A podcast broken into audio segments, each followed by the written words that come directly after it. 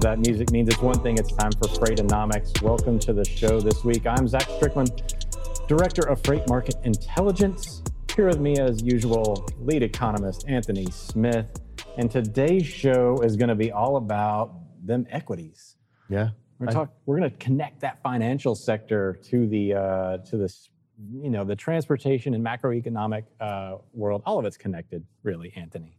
Yeah, I'm excited about this episode because I get to kind of interview you a little bit. I think it's been some time mm. since we were on this Freightonomics platform. I think the last time we were chatting, I went on a interest rate rant of sorts potentially. Right.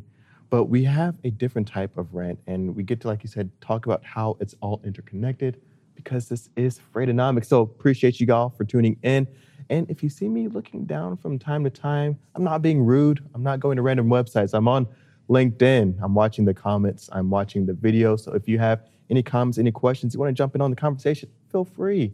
We're here. If you're by chance watching at 12 Eastern time on this, that is February the 10th, and we're actually live and it's not a past stream. But either way, reach out. You just reminded me of the day, Anthony. I had no idea it was February 10th. Uh, that's how it works now. But there's a ton of stuff going on right now in the freight market, supply chain, which continues to be, of course, hot topic, uh, hot button issue, and and no other place. Let's start off our newsonomics uh, section here today. Uh, this is this is getting so much attention. I've gotten so many questions about it and what it means. And you know, you've seen it on What the Truck and on FreightWaves Now. Nate Tabak, our uh, border patrol up there in Canada, has really done a great job of covering this stuff. But uh, the latest article here frustration grows as Ambassador Bridge protest disrupts cross border trucking supply chain. And Anthony, this is like this ongoing story. And we're really, you know, for me personally, it's, I think it's hard. You know, if you're not there, and you're not seeing things, you're relying on some of these reports. And of course, Nate does a great job. I've talked to him several times about his interactions with, you know, Freedom Convoy and some of the carriers in the space, you know, that are not in the convoy, but they're operating and dealing with the fallout from it. It's really hard to discern exactly what level of impact is happening. You know, we have we, we have so many reasons to mistrust information nowadays, and especially something like this that gets politicized. Uh, you know, we've heard Nazi flags, Confederate flags show up. You, at this point you don't even know why. Like what what person is going to show up at one of these things with something like that if they're not there to kind of troll the environment? I would have to think. Yeah i think when you look at this situation it's definitely one of those where it's just like it gets hijacked. Someone is using this platform to promote whatever it is that they may be into and to each their own. This is north america which is really kind of america and canada's like us junior. No hate to Canada, but no. there's a lot of freedoms here. And that means you have your platform to do pretty much whatever you want. And so it's frustrating when there is a platform that is for a certain cause and all these other platforms try to make their way in like a virus and then take some of the spotlight off of what is really actually happening. Yeah. And then the message here, the message of the Freedom Convoy, if you've been following uh, the articles, and of course, Dooner has done a great job with the dude on What the Truck of actually interacting with these people and their message, which is vaccine mandates. Yeah. They don't want a mandated vaccine. A lot of these people are actually vaccinated.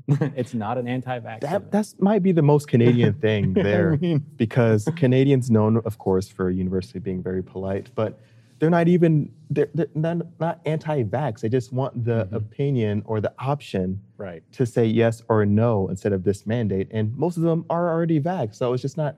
Hey, you're just kind of infringing on our rights from their yeah. perspective. So this is a very polite thing. It seems like like hey.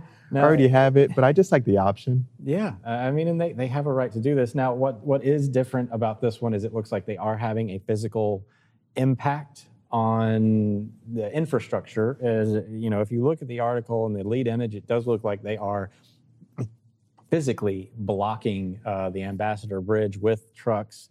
Uh, I don't know if that's actually, you know, again, well, I, I don't know if that's actually the actually happening with that. Maybe it's just traffic of trucks trying to cross the border right there. Uh, but it says that it is, you know, the article does say that there is a potential problem here 20% of the truck traffic uh, between our two countries goes across the Ambassador Bridge. So that's one fifth of all the truck volume. So there is a potential here, especially if there's some sort of, you know, parking.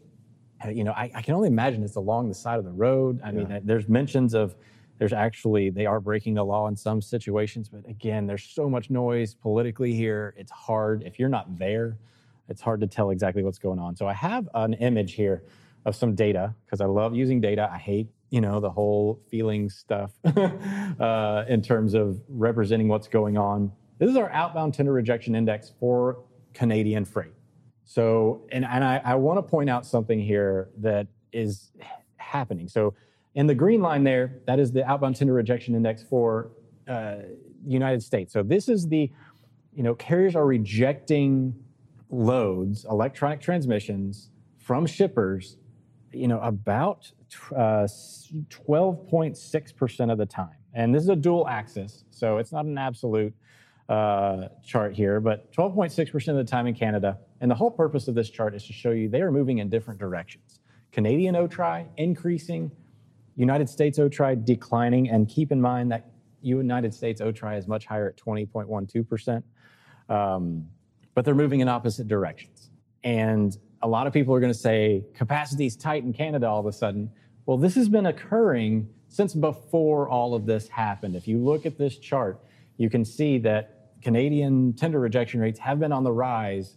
Well, like starting in the summer, Yeah. this trend line was beginning, and a little bit of this has to do with the fact we're in, we're seeing some increasing long haul tender volumes, which are more difficult to cover. Uh, a lot of this freight across the border is very short haul day day freight, hundred mile runs uh, that you know you can be home Yeah. within a day.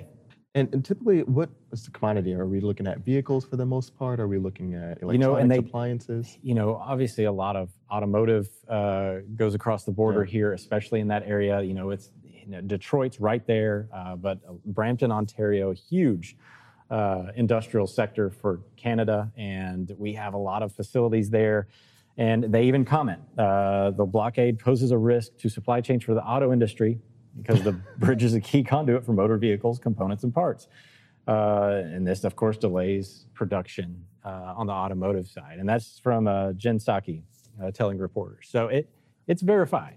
Yeah. And the thing is, is like there have been so many times where I feel like there have been, you know, this huge uproar in the trucker community. It happens from time to time. There are these Facebook groups.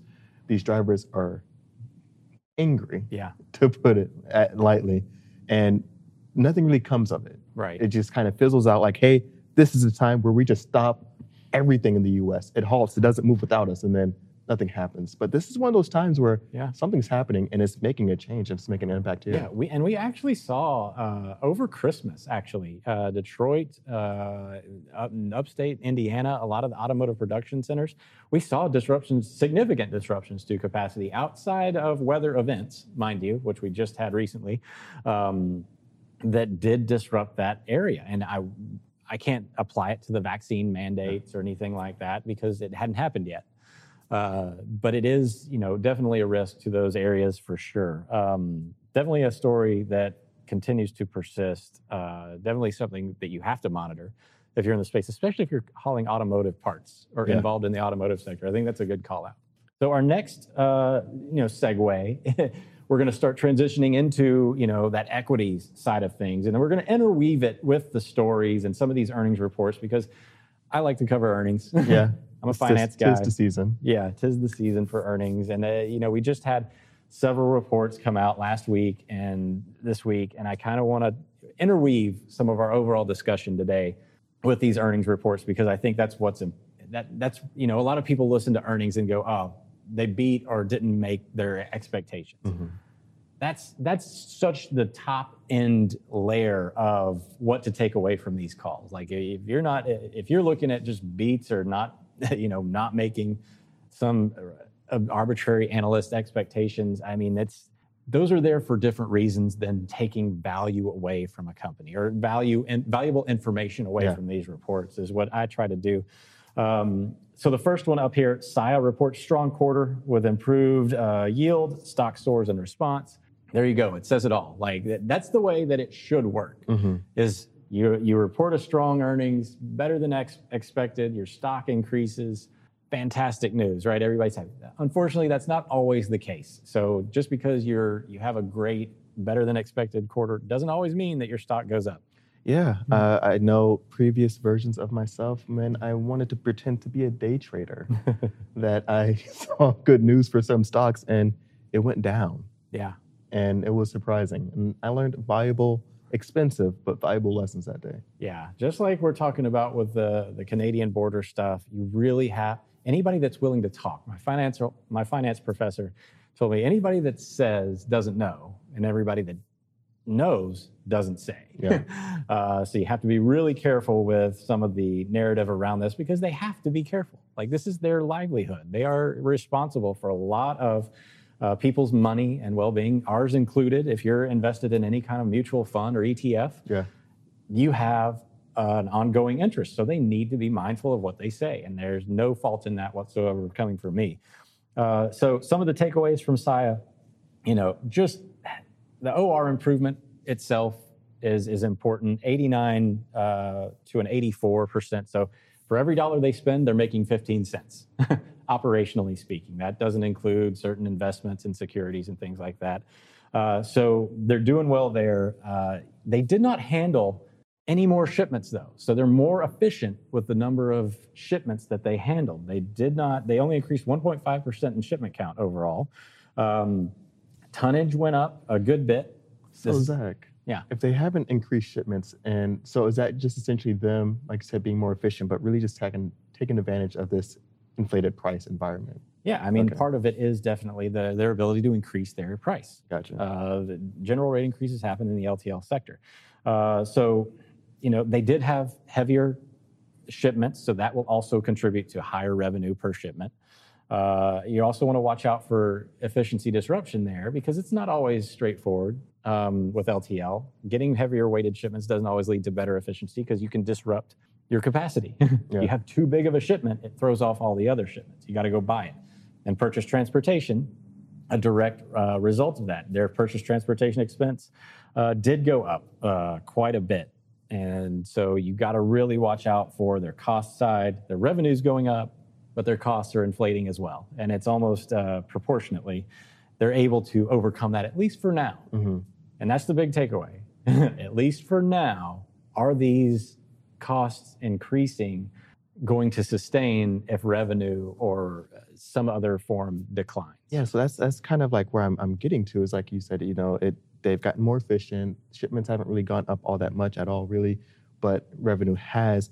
When I start thinking about you know this environment that we're in, it would seem as though that you would need to try to create more of a market share or expand your market share Yep. while you're in this inflated or environment because when it does come down, you at least have expansion in, in place. Yeah, and that's what a lot of them do. They Yeah. expand, they've invested, but there's just not a lot they can do right now. If you're, you know, the next one we're going to go into Old Dominion. Uh, but I want to pull up a chart real quick. Uh, the LTL rates versus truckload. This is what this is what we're dealing with. This is the environment we're in right now. So this is our contract rate index for LTL on the top in blue uh, versus the van contract rate per mile initial report in orange.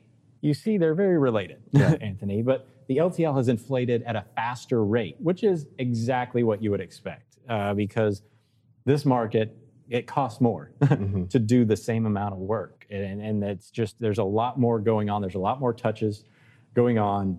And the LTL side, it costs you more. Anybody that ships LTL versus truckload knows it's uh, you know the truckload side is like consolidated. It's like going to Costco and Sam's Yeah. getting in bulk. LTL is like buying incrementally, and that's why it's more expensive. But the LTL side definitely seeing a dramatic cost side increase. Uh, but a lot of that VCRPM there helps drive that. You know what I'm saying? They're Yeah. very connected, these two two items. But LTL definitely has uh, plenty to haul at this point. And our next.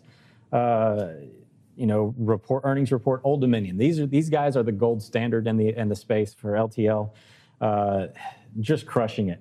I mean, they they should be applauded for getting this. Well, I would 73 think OR. that when I look at that OR number, that there was a typo. Yeah.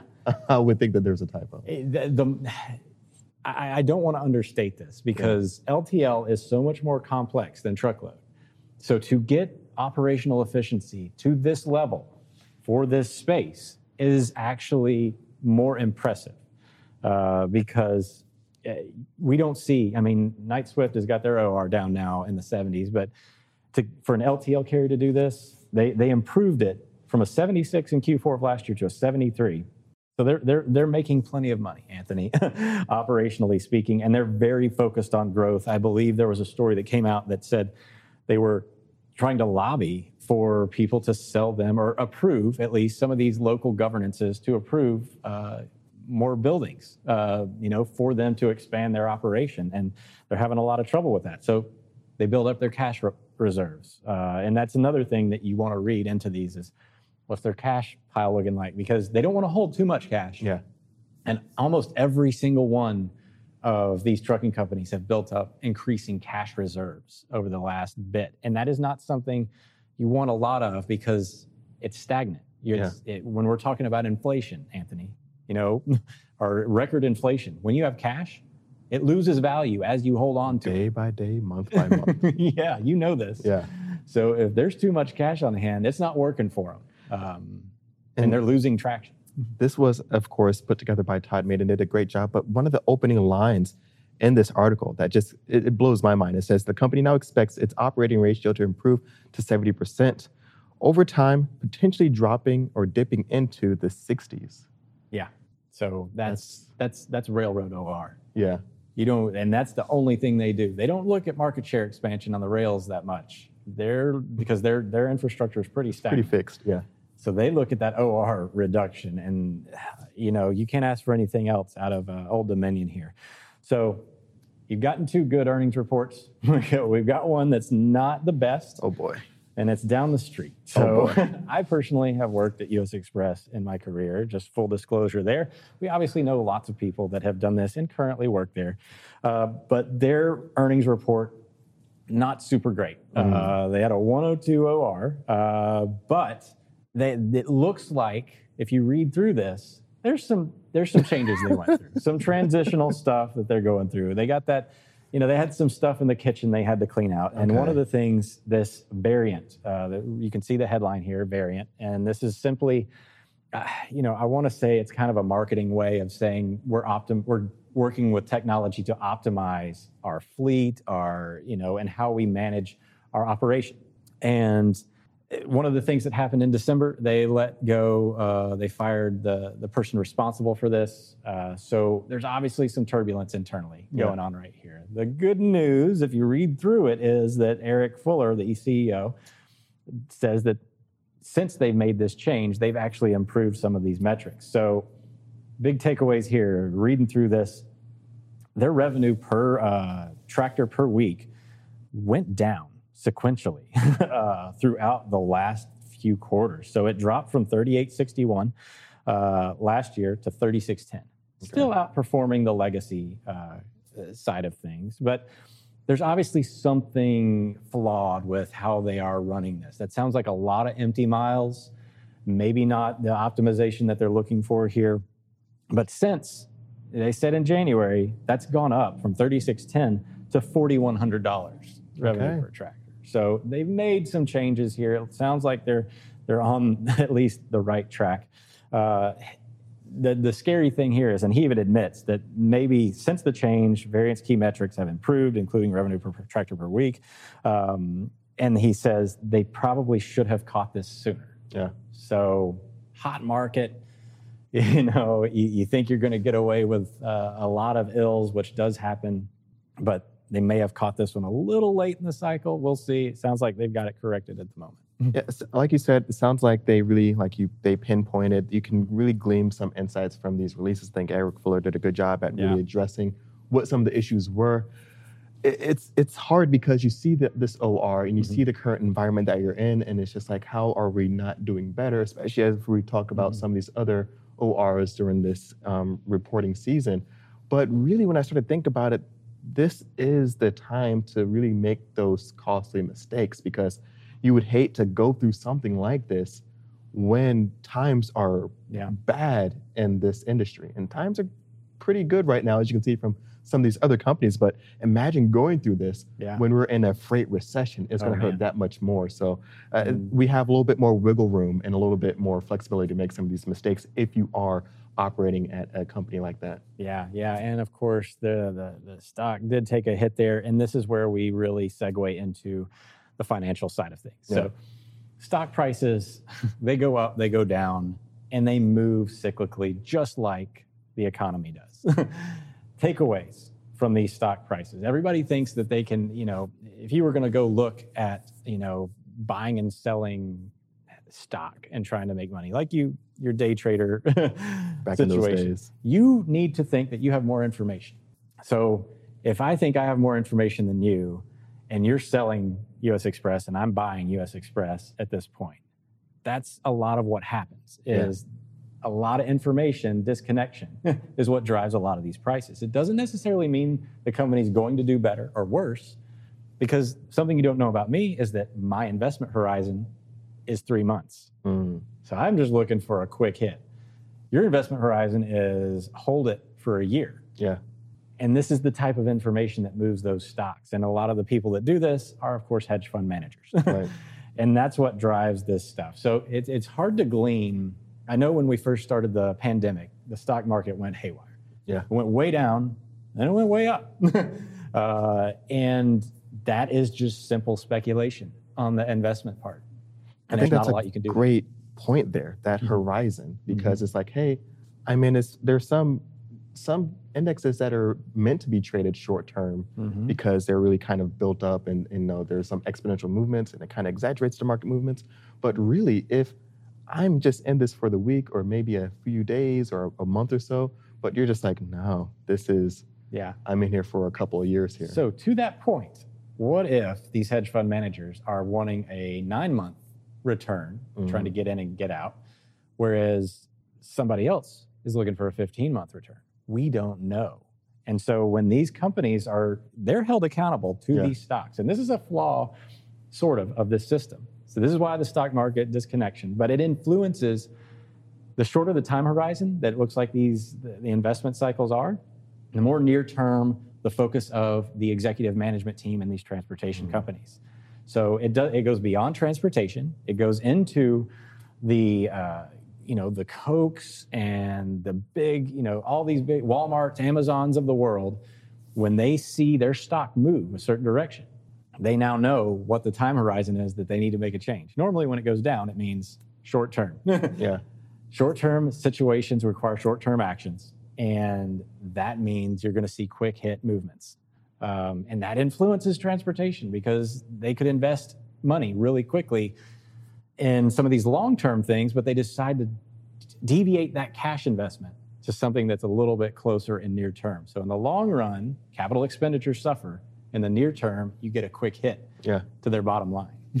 And it's almost like if I were to like really put this in an instance that it really doesn't belong in. So thinking about like working out potentially, if I'm looking at it as like a diet or some sort, some sort of diet or plan like that, it's like you need to be able to work out without getting sore, Mm-hmm. and you need to have a diet that's pleasing to everyone else. So it's just like, how can you work out, not get sore, eat everything, have it all still be like, you know, great to the palate or whatever? Because it, when you look at some of these investors, when you look at some of the shareholders, when you look at some of the board members, mm-hmm. they don't want the soreness. They don't want No, their they don't wanna hurt. They don't want any of the hurt. They just want, all right, this is the goal body, get there. This And is a strength goal. And you make there. a great point because you've got equity investment there that's not necessarily through the same uh, channel as the stock market investment. Uh, and they all have different expectations. Yeah. And it's very difficult for these companies to manage. And through that, you get a lot of variation in their strategy. Um, point being here is that you really have to be careful when you're looking at some of these strategies because stock market, not only is it you know, dependent on the aggregate time horizon, but the players in it are also, uh, you know, slave to that time horizon expectation for the return on investment from the people they take their money from. So, And another big thing that I think, of course, we're, we're about to end the show here, you have to create something of value. Yeah, That's a great point that you bring up from time to time. It's like, what is being created here? eventually, payment comes due, you have to create something. Uh, you have to do something in the long term. It doesn't have to be in your lifetime, Yeah. which is scary aspect of it. a lot of these companies can kick the can, but thank you so much for watching. Yeah. Or We'll be back. of course, if you haven't registered already, register for Global Supply Chain Week, All which is week going to start off on Monday, February 14th, going throughout the entire week. Find me and Zach later on in the month, of course, with our Sonar monthly market updates as well. If you are a Sonar member, so check that out. We'll be back with more FreightWaves content in just a few short moments. Drink more water. See you next time.